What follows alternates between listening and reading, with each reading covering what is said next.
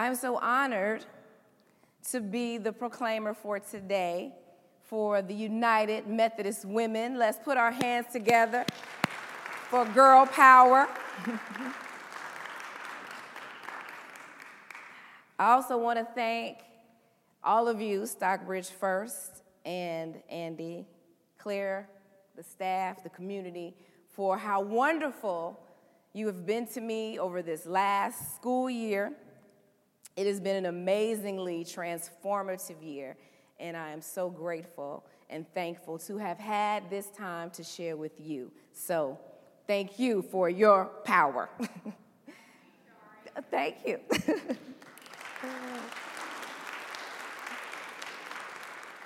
but let us go to the Lord in prayer.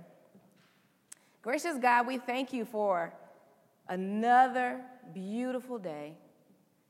We thank you that you are alive in us and around us, above us, and directing us, protecting us, providing for us. Dwell in the space with us now, Lord God. Holy Spirit, let your word preach what you want to say. I am just the vessel. Let the words of my mouth and the meditations of my heart be acceptable in your sight, O Lord, my rock and redeemer. In Jesus' name, amen. We're going to go to the text. If you have your Bibles, we're going to go to a very familiar passage. Since we are talking about women, let's find some women in the Bible to talk about. we're going to go to Luke chapter 8, it will be on the screens, but if you have your Bibles, we're in Luke chapter 8, starting with verse 40. And I'm going to read the entire pericope of scripture. Now, when Jesus returned, the crowd welcomed him, for they were all waiting for him. Just then, there came a man named Jairus, a leader of the synagogue. He fell at Jesus' feet and begged him to come to his house. For he had only one daughter, about 12 years old, who was dying. As he went, the crowds pressed in on him. And there was a woman who had been suffering from hemorrhages for 12 years. And though she spent all that she had on physicians, no one could cure her. She came up behind him and touched the fringe of his clothes. And immediately her hemorrhage stopped. Then Jesus asked, Who touched me? When all denied it, Peter said, Master, the crowd surround you and press in on you. But Jesus said, Someone touched me, for I noticed that power had gone out from me. When the woman saw that she could not remain hidden, she came trembling and falling down before him. She declared in the presence of all the people why she had touched him and how she had been immediately healed. He said to her, Daughter, your faith has made you well. Go in peace. While he was still speaking, someone came from the leader's house to say, Your daughter is dead. Do not trouble the teacher any longer. When Jesus heard this, he replied, Do not fear, only believe, and she will be saved. When he came to the house, he did not allow anyone to enter with him except Peter, John, and James, and the child's father and mother. They were all weeping and wailing for her, but he said, Do not weep, for she is not dead, but sleeping. And they laughed at him, knowing that she was dead. But he took her by the hand and called out, Child, get up. Her spirit returned, and she got up at once. Then he directed them to give her something to eat. Her parents were astounded, but he ordered them to tell no one what happened.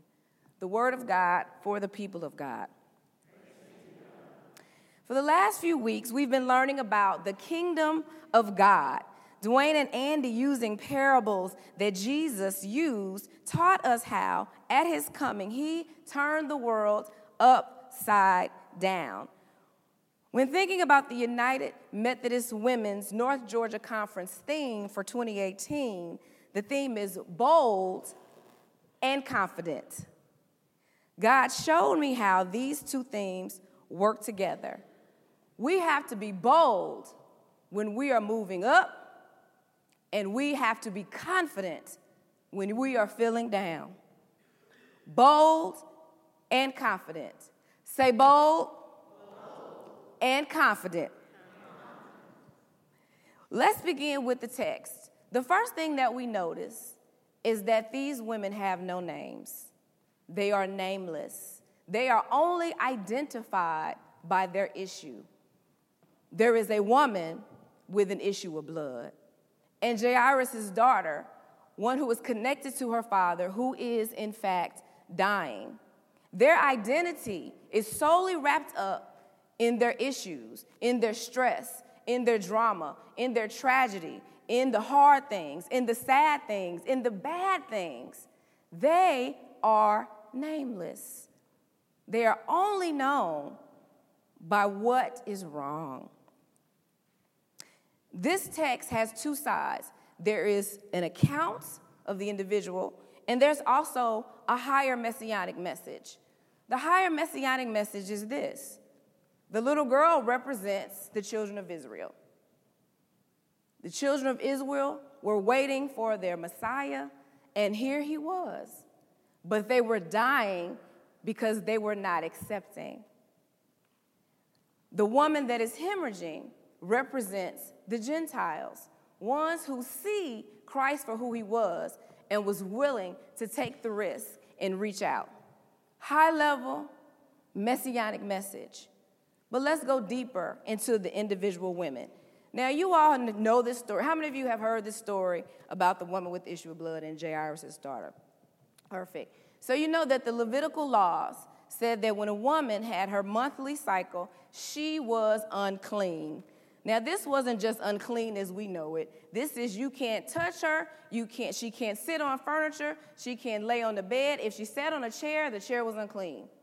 The chair had to be destroyed.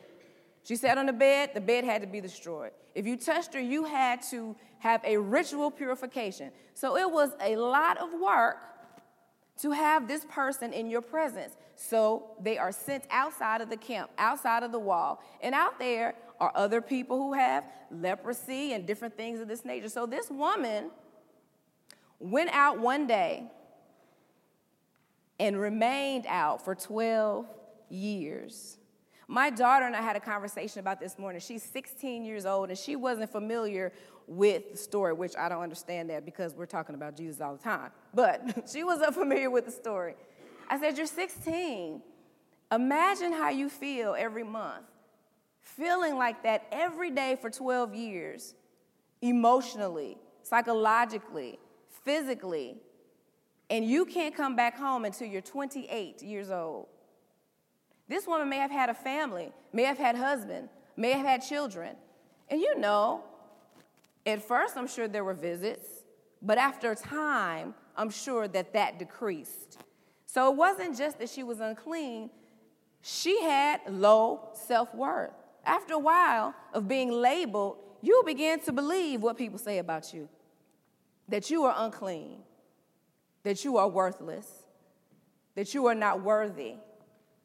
That we don't want to be around you, that there's something wrong with you, that your identity has become the thing that has kept you sad and alone. But in the kingdom of God, how can you be bold and confident and deal with these situations? Because let's be honest, we're not the woman with the issue of blood, but we all have our own set of issues. So, how do we in the kingdom of God, be bold and confident. So let's go back to the parables. Parables. The first Dwayne talked about the parable of the mustard seed. Y'all remember that? He talked about the parable of the mustard seed. Excellent. That's an A right there. the mustard seed is one of the smallest seeds that exists, but it grows to be one of the largest trees in any type of garden environment.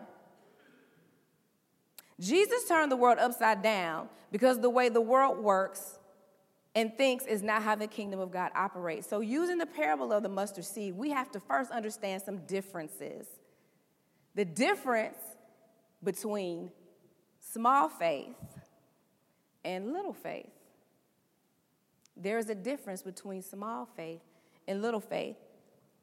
In Matthew 17, a boy is possessed by a demon. At this time, Jesus has given his disciples the power to cast out demons, but they couldn't do it. They said, Well, Master, why couldn't we do it? And in one breath, Jesus said, Because you have little faith. But if you have faith as small as the size of a mustard seed, you can tell a mountain to move from here to there and it shall be removed. Well, Jesus, how is that possible? You say I have little faith, but I need small faith. So here's the difference. In chapter 8 of Matthew, remember the story where Jesus calms the storm. The disciples and he go into a boat. Jesus takes his pillow. I love that. Jesus takes his cushion, his pillow, and the winds begin to blow. They're on the Sea of Galilee.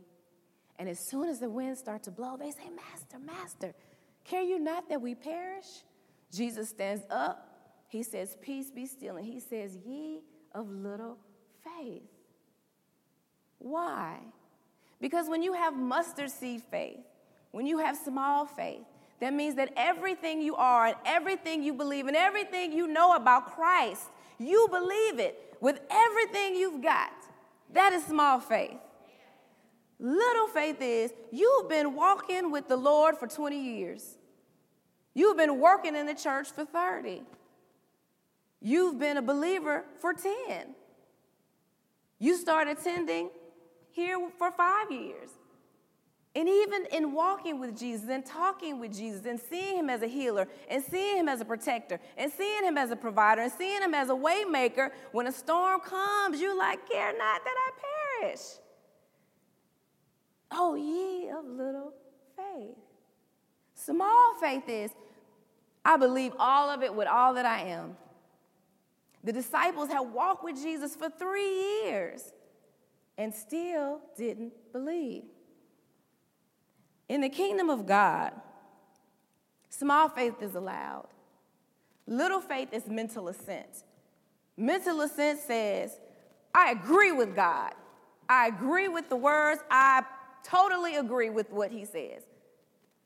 But you don't believe. I believe not in God, but I agree with God. And there's a difference. So the first difference using the parable of the mustard seed is knowing in the kingdom of God small faith versus little faith. The next we'll turn to the parable of the treasure and the parable of the merchant. To be bold and confident in the kingdom of God, you have to remember this parable. Andy taught that there were treasures hidden. Do y'all remember this? That's another A. Andy, that's another A right there. They're buried treasures, and some people would forget where they buried the treasure, and others would find it. So for some, they were looking for treasure, as with the parable of the merchant, they are searching for treasure. And the other, they were hidden, they would just find them. So there's a difference between acting and waiting. So the second thing that you have to understand about living in the kingdom of God is knowing when to act on Jesus and when to wait on Jesus. I find it a little troublesome when people say that the woman with the issue of blood was desperate.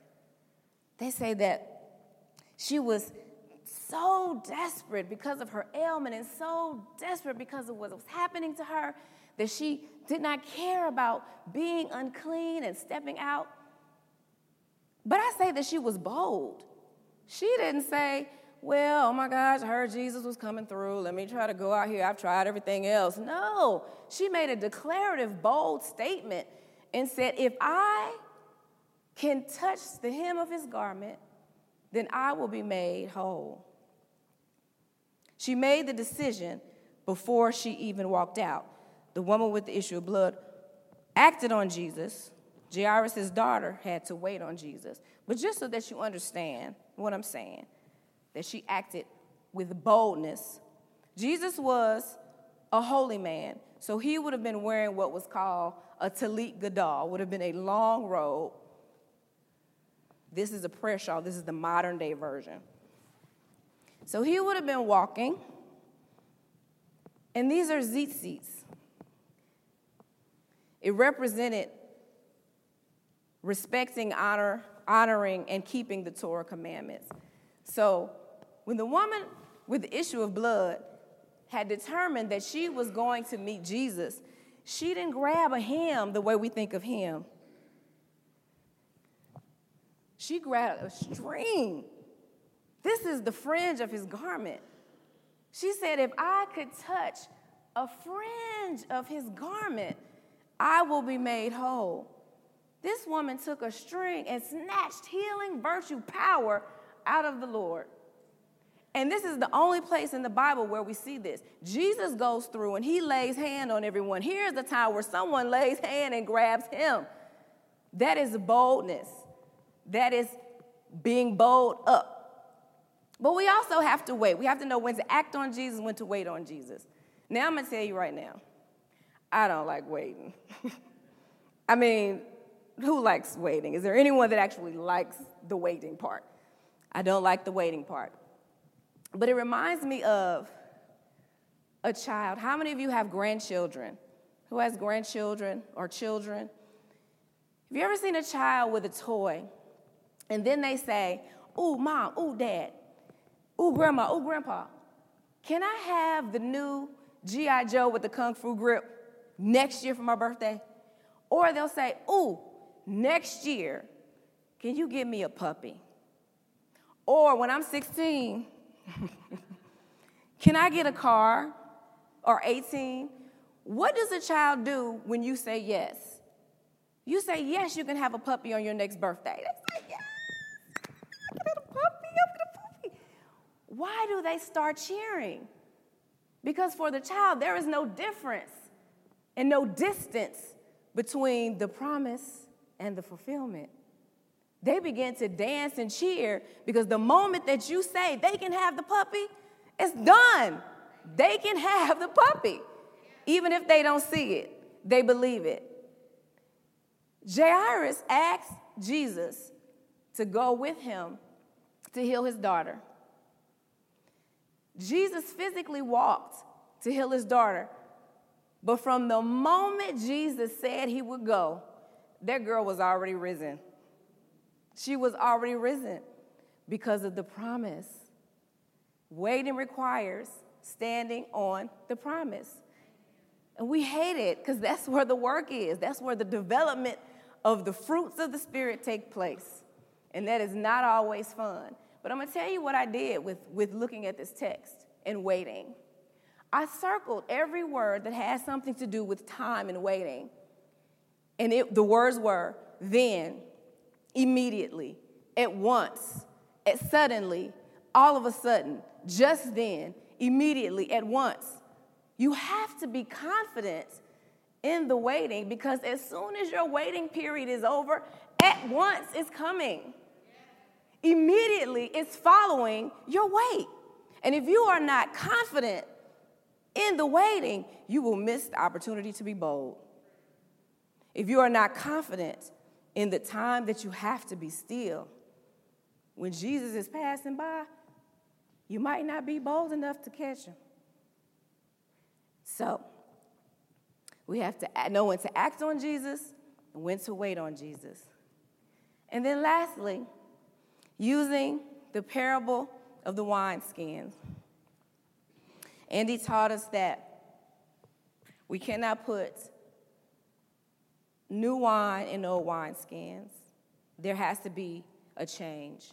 You have to, I have to, believe in the change, embrace for the change. One of my classmates last year, my first year, I interned at a hospital as a chaplain, and it was very challenging work. And one of my classmates was in a small group session, he was crying. He said, You know, Shari, I completely, totally believe in God. I just don't believe in me. But when we've approached and had an encounter with Jesus, we have to believe beyond belief. In the Mark version of this story, after she is healed, Jesus turns to her and says, Go and be healed. Now, why would Jesus say, Go and be healed if she were already healed? because it is instantaneous and progressive at the same time. She was instantly healed, but now she had to be healed and live into her change. She had to live past feeling nameless. She had to live past feeling loveless. She had to live past being alone and being sad. She had to not just be healed in the instant, but she had to live in the being of healed. The second thing is you've got to brace for change. When we were in Lent, we talked about John. Remember the story of the man who was looking to be healed at the pool of Bethsaida? Do y'all remember that? It's another A right there. I tell you, everybody's listening they know what's going on. the, the waters are being troubled. For 30 years, he waited. Finally, Jesus says, Hey, do you want to be healed? Yes. Well, pick up your mat and go. And the moment he picked up his mat, people didn't say, Oh my gosh, Stanley, you're walking. They said, Hey, you're not supposed to be carrying a mat on the Sabbath. You have to believe in, live into your change, but you need to brace for your change because everybody that knows you may not be comfortable with the changed you. Some people need you to be dysfunctional for their own dysfunction. Some people need you to be nameless. Some people need you to feel worthless. But here's the thing when you have an encounter with Jesus and in the kingdom of God, you can be bold and confident because Jesus gives you a name. When the woman touched him, he said, Daughter, your faith has made you whole. When he went to see Jairus' daughter, he said, Child, get up. In the kingdom of God, you are a daughter and the son of a living God. You do not have to live and be and exist as sorrow, as loneliness. You are more than your circumstances. You are not lonely. You are not the name of silence and sorrow and pain and suffering or cancer or ailments or weakness or loss or death or strife or addiction. You are a child of a king. You have a name. In the kingdom of God, Jesus came to turn the world upside down. But for us and all those who have an encounter with Jesus, to turn our lives right side up. Amen. Amen. Amen.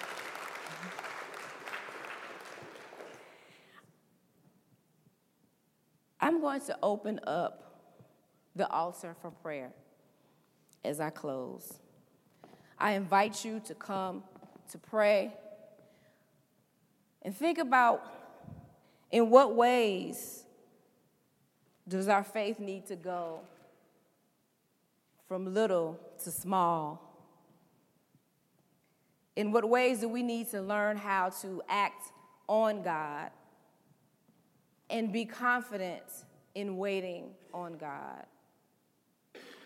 How do we need to be bold? And how do we need to be confident? In what ways do we need immediate healing? And in what ways do we need to be progressively healed and live out our healing? I invite you to pray with me. Gracious God, you are the creator of all things. You know the needs of each and every person in this room, their households, their families. You watch over us to protect us, walk in front of us to lead us, go behind us to shield us, and are around us to provide for us. We ask that you touch and heal